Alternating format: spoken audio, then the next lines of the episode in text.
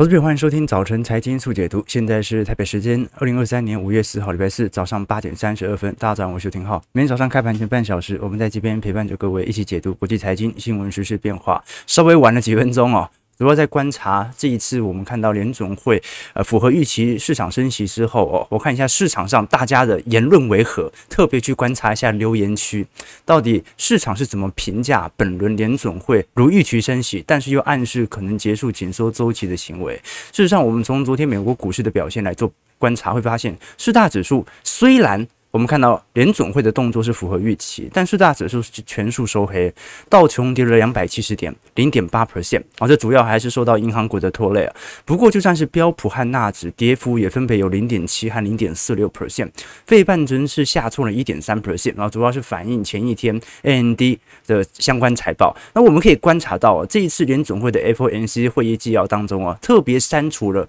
过去一直强调了额外的紧缩行为可能是适当的这样的一个措辞，就他已经没有强调说可能必须要采取额外的紧缩行为哦。那某种程度，他就是暗示着应该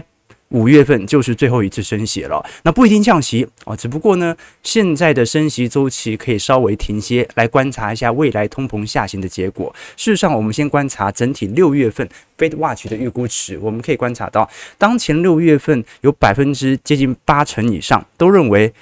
会维持在五月份的基准利率 百分之五 到 百分之五点二五 没有太大的改变，那这也是我们看到达到在二零零六年当时的最高目标利率水平了。所以第一个问题点呢、哦，就是说、呃、现在已经暗示暂停升息，那这个暂停升息它会暂停多久，什么时候会降息呢？我们待会会来跟投资朋友做一些观察。事实上，从整个二十二年的升息周期来跟过去六次的升息周期来做比较，二十二年的升息周期本来就是相对更为强劲的，所以升到这个位阶、哦、就算未来还有需要抑制通膨的压力哦，现在这种利率政策的传导，它的时间线都很长。因为比如说，我们以二零一五年来看，二零一五年是一路啊升升升升升升了三十六个月度啊，才升了大概 百分之二 到 百分之二点五 左右哦。结果我们光是一年的时间就已经升了接近 百分之五 的目标利率值，那就说明着你看十五年当时的传导效果、啊、传导的这么慢，那二零二二年升的这么快，肯定还有很多这种由利率政策所形成的通膨打压，它可能要到二三年、二四年才会慢慢的涌现。所以这是第一个观察点，我们就从联总会本次的 F O M C 来做一个具体追踪、哦、首先是关于通膨的问题，那这一次鲍尔特别提到了、哦，就算升息周期可能已经来到尾声，或者它其实已经暗示最后一次升息了，但是抗通膨还有很长的路要走。我们观察到这一次美国三月份的消费者物价指数 C P I 年增率还是有高达 百分之五、啊、而且扣除掉食品和能源成本的核心 C P I 还是有 百分之五点六、啊、比前值还要来得高，那就说明其实目前核心 C P I 下行力度非常缓慢。不过好处是什么？好处是大宗资产下跌的趋势是没有改变的。我们可以观察到，昨天西德州原油价格啊已经跌破了七十块啊，布兰特原油价格昨天也是重挫了接近 百分之五 左右。我们看到这一次真的破底了啊！本来原油价格在呃四月初、四月中旬啊，曾经因为 OPEC 的减产啊，作为一个非常显著的带动，这一次再度跌破所有均线，整个下行趋势再度成立，而且是跌破前低了、哦。我们也可以观察到，其实整个原油所形成的通膨物价水准哦，在整个二三年下行力度已经很快了啦。啊，去年这个时候的原油价格还接近五美元一桶哦。不好意思，每加仑。那现在是 三点六八， 所以在种种状态底下，我们就可以了解到，其实这一次是的确达到过去以往升息停止的条件了。我们其实早在好几个季度以前就跟投资朋友说明，过去只要联邦基准利率超过核心 P C E 或者 C P I， 基本上就可以达到整体停止升息的条件。依照过去的经验，比如说二零一八年的经验是 二点五， 当时的基准利率在 百分之二点五， 通膨率在 百分之二点二， 超过之后，这个时候这个联准会所达到的利率紧缩的效果就达到预期了。那零六年当时基准利率是 百分之五点三， 通膨率是 百分之四点二， 两千年通膨率是呃基准利率是 百分之六点五，通膨率是 三点一趴， 所以不管是九五年、八九年、八四年、八一年、七十年都是一样的一个情况哦，就是说不会等到通膨达到 百分之二 的目标值才来停止升息，这样为时已晚，因为联准会的紧缩政策它的传导效果稍微会比较长一点。我们真实观察的是这一次基本上呃 C P I 或者说基准利率因为它来到 五点二五 嘛，它已经超过了 C P I 的 百分之五 水准，也比核个人核心消费支出 P C E 还要来得高，所以也就是说你把钱存到联准会拿到的利息是比市场上的通膨还要来得高的，这个时候紧缩效果应该就可以达成。所以我、呃、一样啦，我们过去一直跟投资朋友提过，今年要形成停滞性通膨年的几率仍然不是特别高哦。虽然在过去两个季度有一些大宗资产正在反弹，因为股市反弹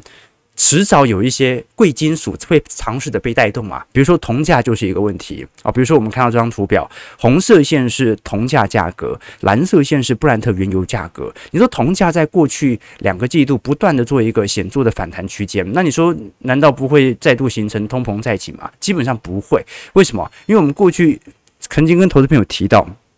铜油比它是暗示的市场到底是往复苏还是往停滞性通膨的方向走，毕竟有一天大宗资产大价格大幅上涨，你怎么知道那是因为需求带动的，还是因为停滞性通膨供给过度减少所带动的？所以通常铜油比上升，铜价的上行速度比油价上行速度还来得快，这个时候说明的经济复苏向好，大家对于电动车的铜贵金属的需求比全球的原油需求还来得强烈。相反的，如果油价上行速度高于铜价，铜油比下行的话，那说明停滞性通膨的风险正在加剧哦。简单来讲啦，我们过去一直跟投资朋友提到，过去在一九七零年代会发生两次性我们讲的石油危机的原因哦，或者停滞性通膨哦，跟当年度的石油占全球能源占比的使用量是有关的。比如说以一九七四年来看，当时停滞性通膨很严重啊，可是全球在一九七零年代的各类能源使用占比当中，石油是高达 百分之四点九 的占比啊，所以你基本上全球能源资产如果都是靠石油，那当然石油一涨，全球就进入停滞性通膨了。可是来到现代二零二零年以后，我们观察到石油已经从当时的 百分之四十九点六 下行到 百分之三点二 了，取而代之的我们看到像是天然气，好，从在一九七零年代仅仅才占一成多而已，现在已经来到两成四，那包括啊这个再生能源等等比例啊都有显著上升，所以这对于全球的停滞性通膨冲击相对来看就没有这么大啊、哦，所以鲍尔认为停滞性通膨是不太可能会发生的，但是核心通膨可能会比想象中来得久。但是原物料的价格下行可以有利于通膨至少在一个下行轨道，应该不会意外的再度上升。那问题来了，那如果这是一个长趋势，原油价格又跌这么凶，这反映的好像市场需求不是特别好、哦、OPEC 都已经减产这么多了，加上最近中国 P M I 出来表现不如预期、哦、中国作为全球新兴市场的领头羊，如果它生产的货不多，对于原油的需求也就没这么大，那会不会没有通膨反而进入通缩呢？可能性也很低啦。为什么？因为待会我们会聊到联总会这一次针对就业市场也做了一些谈话，目前极度紧俏的就业市场它是完全可以支撑消费的，因为你看不到大规模失业，没有大规模失业必须消费就会存在，柴米油盐酱醋茶照样要付哦。我们待会也会提到说，其实目前美国的超额储蓄哦，呃，相对来看也没有那么差劲，就是市场上仍然有很大一笔钱是在二零年、二一年到二二年累积的，你只是二三年没赚那么多钱，但是之前存的钱还是很多的、哦，所以财富仍然在一个显著的上行过程当中。简而言之啦，基本上只要是由供应链引起的通膨，还有由原物料所引起的通膨，在未来几个月度都会持续进入到负值区间，我们只是看这一波核心 P C E 到底能够维持在上方多久哦。事实上，我们可以观察到，目前在全球通膨下行力道当中哦，美国算是最快的。那这是很大程度取决于过去联总会的强劲升息哦，升息升得息的幅度越大，就隐含着美元升值力度越强，美元越强，美元的购买力就越大，美元购买力越大，欧元英镑的购买力就越小嘛，所以我们可以观察到，其实整个欧元区和英国，它基本上通膨下行的力度是远远慢于美国市场的啊。不过至少中长期而言，它也是会下行的、啊，因为全球大宗资产都在价格大幅下跌当中。而真正 C P I 当中，我们看到极其具有僵固性的，主要还是核心 C P I， 也就是把能源和食品价格给扣掉、哦。那事实上我们可以观察到，呃，在核心当中啊、哦，你像是什么机动车啊、二手车啊、相关的汽车跌价已经有有所有所显著下限了。唯一的问题是住房价格，因为住房价格基本上是一年调一次，它坚固性会比想象中还要来得高。那第二个就是工资部门，到目前为止哦，相对来看是比较强劲的，所以我们把它放到到整个宏观格局哦。全球虽然我们看到有 百分之九十 的央行都在一个升息格局当中，但是由联总会带头，我们基本上预料得到未来在整个欧洲各地央行可能也会开始进入到停止升息。不过很快哦，呃，这个接下来欧洲央行 E C B 的呃这个利率决策会议也要出炉了，待会我们来做一些追踪，有时间的话。但是不管怎么说，你看加拿大央行它都已经停止升息了，说明整个货币政策的转捩点已经来到一个尽头了。事实上我们可以观察到，本轮升息幅度来的最大的是属于纽西兰啊，这个从呃当时接近 百分之零 的基准利率啊升到 百分之五点二五 啊。那美国啊在这一次升息之后就跟纽西兰一模一样了，加拿大央行、英国央行都紧追在后。大家的升息力度啊，都是呃四个 percent 到五个 percent 起跳的，不像台湾央行，台湾央行都半码半码升嘛。所以各位可以了解到，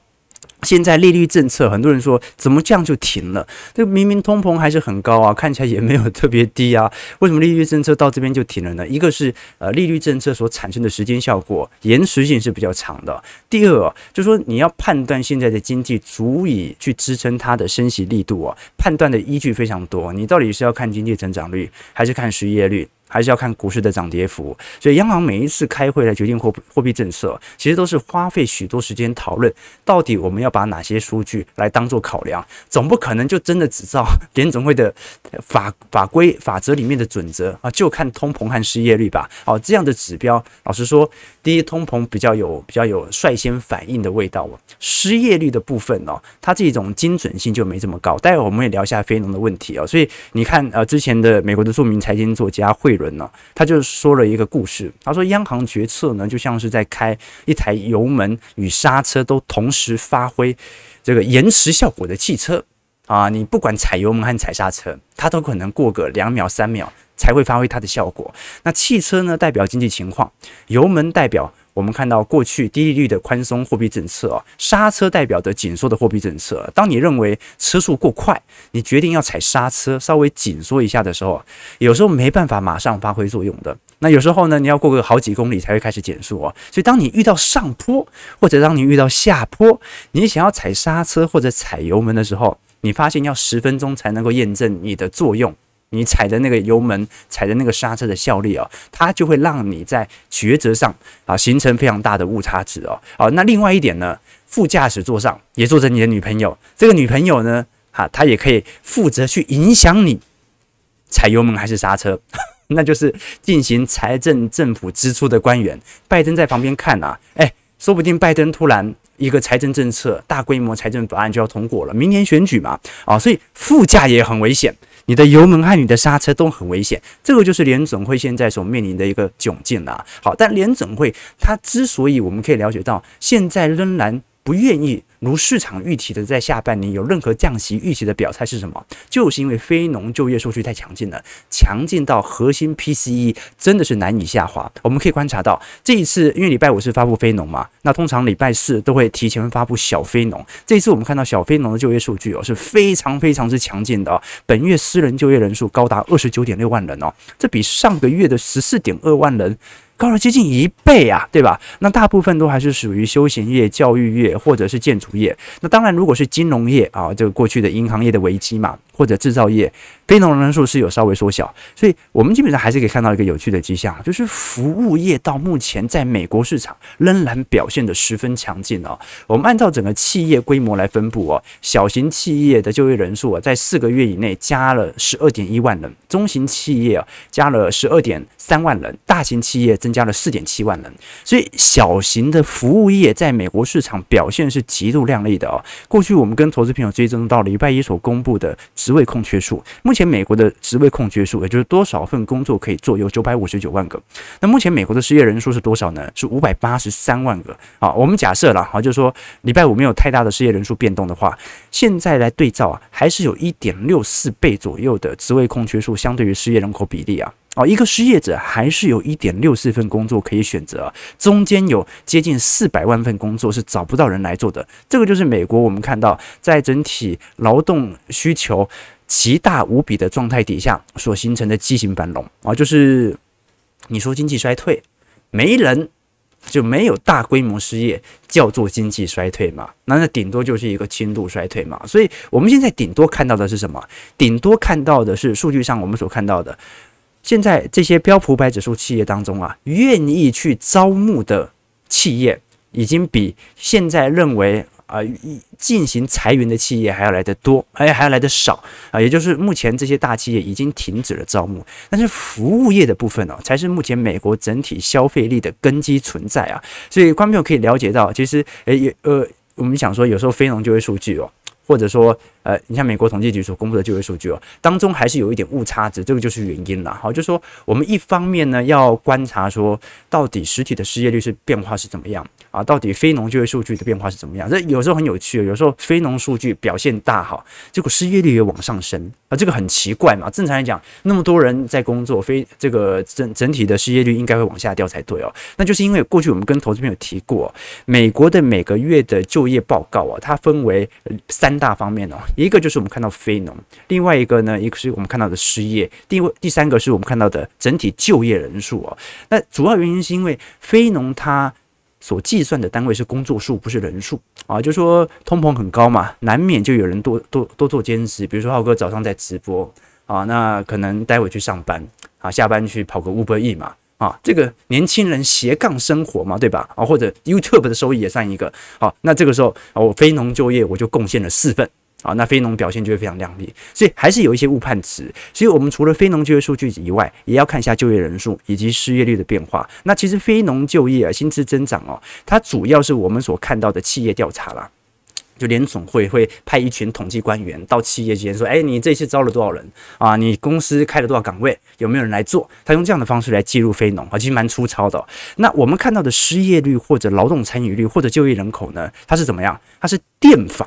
啊，就是有时候会是呃，就之前我们看到非农呢是用企业统计，但是你看到的失业率是打电话问你说，请问你有没有失业？用这种方式，所以你会发现哦，有时候非农就业数据和失业率有点落差。那我们只要确定礼拜五公布出来的失业率方向是一致的，就足以去说明目前劳动力市场仍然产生十分紧俏的一个画面。事实上很有趣的情况哦，你看联准会现在呃，明明你看就业市场那么强劲，干嘛停？继续升啊，继续升啊，没人失业啊，原因就在于哦。老实说啦，现在市场上除了就业市场之外啊，几乎没有一项指标认为现在是属于呃非衰退格局。我们举个例子啊、哦，假设以富兰克林所统计的几项指标，分别针对消费、企业活动和金融来进行统计。消费的部分啊、哦，有营建许可、就业信心、失业申请、零售销售和薪资成长。企业活动的部分就我们平常看到的商品啊、I S N 啊、利润率、卡车的运输。金融就信用利差、货币供给和殖利率曲线倒挂。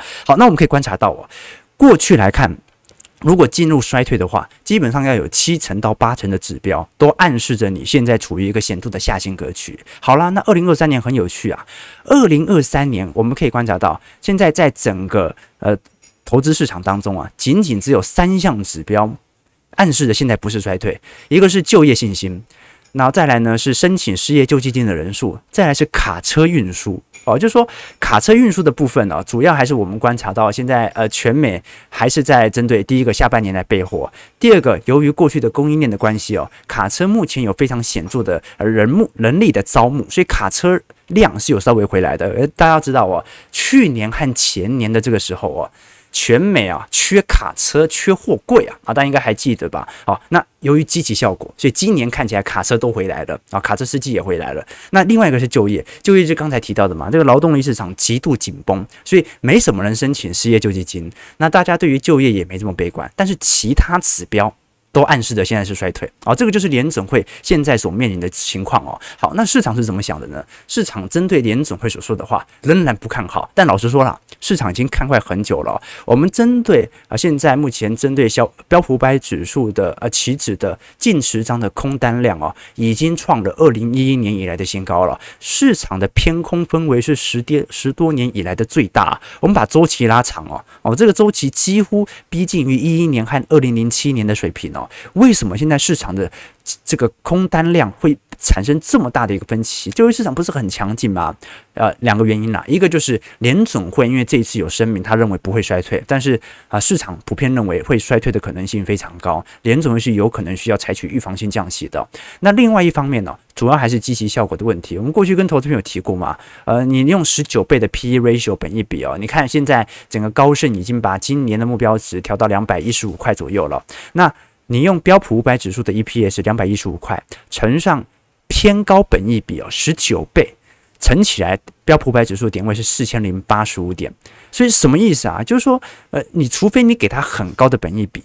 啊、哦，那现在已经达到四千点了，我年底才该达到四千点，你现在就达到了，而且我又给你这么高的本益比，你现在应该要有所回调吧？好、哦，所以这个就市场上的空单依旧存在的主要原因。好、哦，但是呢，另外一派认为始终不会经济衰退的原因，第一个、哦、就不会裁员嘛，第二个、哦、其实市场的消费力哦，对于美国的经济权重影响是非常大的。你只要确保美国的居民消费啊不会到高速萎缩，它就衰退不到哪里去。那事实上我们可以观察到，如果我们针对美国当前的储蓄率哦，主要的超额贡献你会观察，呃，百分之九十哦都是属于 top one， 就是主要这些超级富豪所贡献的。什么意思呢？就是美国的消费看起来是美国整体的消费，其实有接近八成到九成都是全美百分之前十趴的这些有钱人他的消费所支撑的。你只要确定这些有钱人他还在花钱，那对于整体经济的冲击影响就没这么大，这个是过去由于货币宽松所形成的畸形效果啦。那另外一方面，我们看到私人投资的部分哦，基本上非住宅投资还在一个上行阶段，住宅投资已经下行很多，但是你只是大家对于利率产品稍微比较有所这个谨慎嘛，还是有很多的产品可以趁现在来做一些布局，尤其对于债券的买盘效果还是表现十分强烈的、哦。加上市场上老实说啦，最近不管是美国投资等级债、非投投资等级债或新兴市场信用债的违约交换 C D X 哦，目前来看都没有大幅飙升的一个意味在啊，所以鲍尔这次也特别提到了，你不用担心会进入深度衰退的问题。同时间有银行的问题呢，鲍尔这次也特别表态了，不太可能降息，因为他认为目前银行的问题啊、哦，呃，虽然我们呃受到了一些冲击，但是未来对于银行是否会引起整体系统性风险的担忧，鲍尔的担忧呃相对来看是比较轻的了，他不太认为呃这个问题会影响到全面性的扩散，他始终认为这是一个单一的恐慌性的呃这个卖压或者恐慌性的挤兑现象。事实上我们可以观察到了，呃虽然鲍尔这么讲了，但市场上还是很悲观嘛，我们至少对于银行股这次 K B W 银行指数哦，到目前为止啊即将重返二零二零年低点了、哦，可是你看 J P Morgan， 好、哦，这真的就是大银行这一次赚的很多，小银行真的全死啊！我们事实上可以从整个银行股的表现看得出来，在现在的状态已经逼临到二零二零年的熊市区间，所以如此大幅度的资金的流出，鲍尔的看法是，呃，暂时影响不大，而且呢，呃，我我觉得啦，我觉得啦，他这个其实针对银行没有太明显的表态，但是看得出来。鲍尔只有一种可能会在选择在下半年降息，就银行出事啊，就银行出事。按照过去两个月的他的动作，就是银行只要有挤兑风险 ，F D I C 马上就会出手。那可以看得出来，下半年如果他要降息，应该就是由银行端来着手。那至于经济衰退、景气指标、殖利率倒挂，我觉得反倒对于联总会的政策决策不大，所以保下半年我认为保持高利率的水平仍然非常高，虽然大部分人预期是降息居多了。好，我们先看一下美国股市四大指数的表现，道琼下跌两百七十点 零点八 百分点 在三万三千四百一十四点啊，这我觉得昨天也不用过度解读了，就是一个正常的均值波动，因为昨天也量缩，那这个波动不是很大。标普下跌二十八点 零点七 百分点 在四千零九十点，一样啊，保持在中长期均线之上。纳指下跌五十五点 零点四百分点 收一万两千零二十五点，稍微回推，不过纳指这一次还是创了波段新高。非半下跌三十九点 一点三二 百分点 收两千九百五十七点，尝试的要站稳半年线了、哦。那事实上，昨天主要还是在跌费半啦，哦，呃，以及道琼。道琼主要是因为银行股目前卖压还是很重。包括雪佛龙，还有这个原油相关概念股，都因为原原油价格大跌嘛，雪佛龙跌了 百分之二点零一 哦。那费半的部分，这一次主要是 A M D 财报的卖压啦，跌幅有 百分之九点二， 有机会我们来做一些解读。高通跌了 百分之二点八， 所以台积电跌幅稍微偏轻啦、啊。跌的 百分之零点三 左右啊。不过因为一早系统在卖压早就已经在台北股市出现了，事实上我们可以观察到，在整个二三年的经济成长率哦略有下滑，但是普遍市场认为今年就算上半年是衰退年，下半年的复苏应该也可以让全球的经济市场在下半年把整体年均的经济成长率拉到正值区间了。我们过去跟投资朋友提过嘛，你说到底现在是处于什么样的阶段哦？我们讲说景气分为四个阶段，一个呢是紧缩格局，接下来紧缩完进入复苏格局，进入扩张格局，再来见顶开始进入到呃新一波的紧缩格局。那现在其实有点像什么味道？现在有一点像是从紧缩格局到复苏格局当中的区间啦，也就是坏消息一堆，但是股价其实很大程度都在反映未来的复苏，但是市场又认为你会不会太早反应了？这个也反映的股价也推得太高了吧，所以开始会有一点呃恐慌的想法开始出现。但是如果你尺度放远一点的投资朋友，就假设好了，我们假设我们的预估下半年的复苏有所有所误差。搞不好不是三季度复苏，是四四季度才复苏，可能不是四季度复苏，可能是二零二四年一季度才复苏，它都不会改变你在二三年是整个周期相对转捩点的低点水位哦。什么意思呢？就是从全球各大银行的企业盈余的预估值哦，不管怎么说啊，二零二四年的表现一定比二零二三年好，好，二零二三不一定比二零二二年好，因为二零二到二零二三从衰退到复苏嘛，但是你可以观察到，以全球的企业盈余啊，预估二零二四年会成长 百分之十一， 美国预估成长 百分之十二， 欧元区是 百分之八点四， 日本是 百分之九点四， 新兴市场更不用讲了，有 百分之十七点二。 所以在种种状态底下，就算市场目前的空单量极大，它某种程度也意味着市场只是因为当前的财报和基期抱持着怀疑的态度，那你越怀疑，股市就会往反方向走嘛。这个就是我们过去所看到的迹象。当然啦，哦，今天我们要讲 E C B 的，但时间有点不太够了，我们只讲一点啊、哦。为什么市场上全球不管是针对美国股市、针对台北股市、欧洲股市啊，也都是偏空居多啊？都是因为涨太多。我们可以观察到，法国 C A C 四十指数啊，今年涨幅高达 百分之十五 啊！哦，如果你经由调整后，哦，就是把呃整体我们所看到的欧元来进行算入的话，那涨幅是高达 百分之十九 啊！呃，德国 D A X 指数啊，涨幅有 百分之十七， 英国富时指数涨幅有 百分之九点五 啊 百分之九点八， 所以你看得出来，欧洲股市今年创历史新高。那一方面是因为过去我们提到的、哦，欧洲很多都是能源股和金苹果所组成的全值成分，所以呃，这个很明显嘛，过去两个季度，爱马仕 L V 的财报表现十分亮丽啊，推动了法法国股市创高。那英国的壳牌也推动英国股市创高。所以欧洲第一个基期推太高，第二个欧洲的升息效果它会慢于美国，因为它通膨下行力度比较慢嘛。加上过去我们跟投资朋友提到，欧元区目前整体通膨率在 百分之七， 那欧元区的核心通膨在 百分之五点六， 所以看得出来，因为正常来讲，按照美国的经验嘛，最后核心通膨应该会超越总通膨嘛，对，所以它还没有形成第一波的死亡交叉，所以整个通膨下行的力度会比较缓慢一点点。那加上哦，我们可以观察到整个欧元区呃当前的失业率哦，哎，来到 百分之五点八 左右啊，这个是过去也是十二十年以来的新低点哦。然后这个欧元区通常失业率比较高啊，你看它在二零一四年当时失业率是高达一成二左右哦，现在 百分之五 左右，所以可以各位可以观察到，其实当下我们所看到全球市场啊，都出现了这种就业规模十分强劲，但是呢经济表现不亮丽的阶段。啊，那联准会就是停看停嘛，啊，那他可以接受经济持续的疲惫，除非爆发银行的流动性危机，这个就是本次的看法，跟我们之前预测差不多。好，那我们看一下台北股市的表现哦。台北股市昨天下跌八十三点，收在一万五千五百五十三点，再度失守了季线。那今年第一季的 G D P 哦，也重新下修到 百分之三点零二 哦，这个下修幅度蛮大的哦，十四年来最惨哦。不过老实说了，这个股价也是反映未来，反映过去的表现也不是特别强烈啊。昨天成交值超微量说两千零一十三亿哦，那我们可以了解到了，像台湾这种跟库存循环高度联动的经济体啊，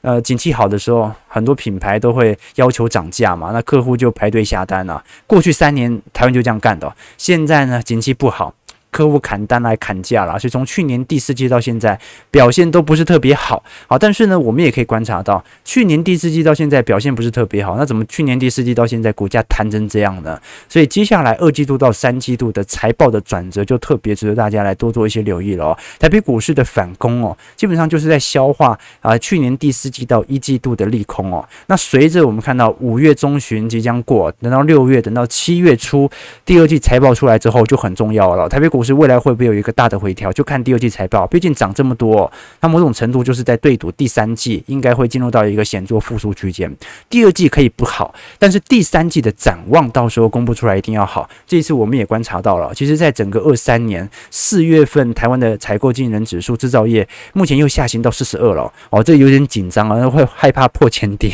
一月份是四十点四嘛，但是后来在二三月有一个显著的拉抬效果、哦，所以这一波到底是一个比较长期的主底期，类似于一八年、一九年的表现，还是会高速的破底呢？这个值得大家来多做一些留意哦。要记得，台湾的就业市场跟整个呃这个欧美情况很像哦，台湾失业率也非常低哦，仅仅只有三点五%左右哦。所以最大的变数、哦，目前来看啊，现在我们昨天提到的嘛，大摩始终认为，第一个，韩国央行早就停止升息了，韩国央行预估会领先所有市场提前降息，预估在下半年。那第二个，我们过去跟投资朋友提到，因为亚洲的通膨率、哦、是远远低于美国的，我们可以观察到亚洲的核心通膨现在大概在 百分之二点四 左右，美国的核心通膨 C P I 是 五点五 百分之五点六、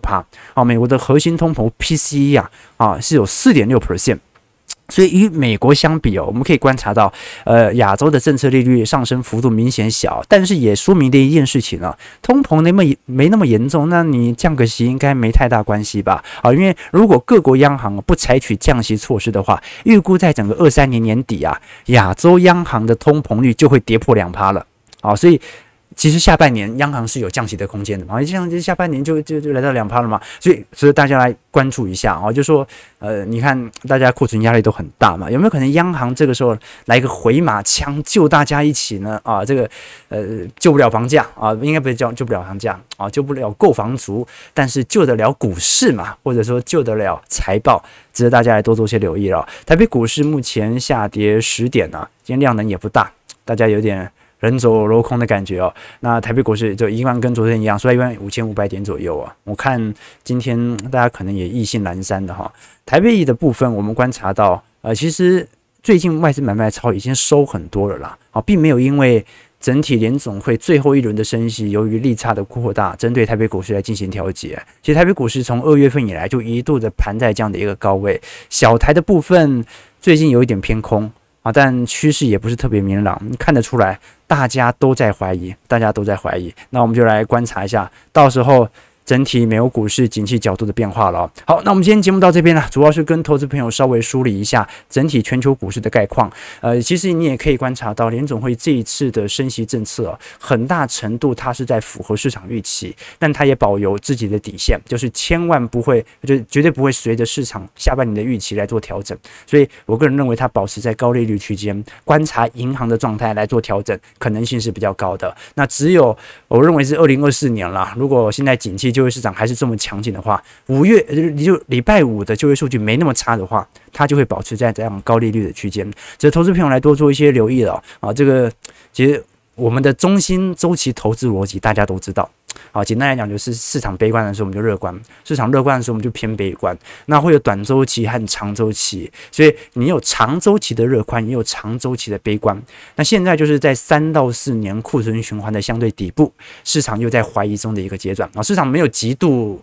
乐观啦，也没有极度悲观啦，但市场现在就是怀疑的态势还是很明显的。那行情怎么走？我相信过去几个月啊，这是我们的会员投资朋友都已经了解到，其实整体资产的方向算是符合我们预期的。过去几次的听友会啊的预判也蛮符合预期的。那接下来我们反而要来观察说，呃，因为整个周期的转折点已经出现了，我们反倒是认为说，这个周期转折点它的维持时间会有多长，它什么时间会来到下一个转折点，所以大家来多做些留意了。早上九点零六分，如果喜欢我们节目，记得帮我们订阅、按赞、加分享。我们就明天早上八点半，早晨财经速解读再相见，祝各位投资朋友看盘顺利，操盘愉快。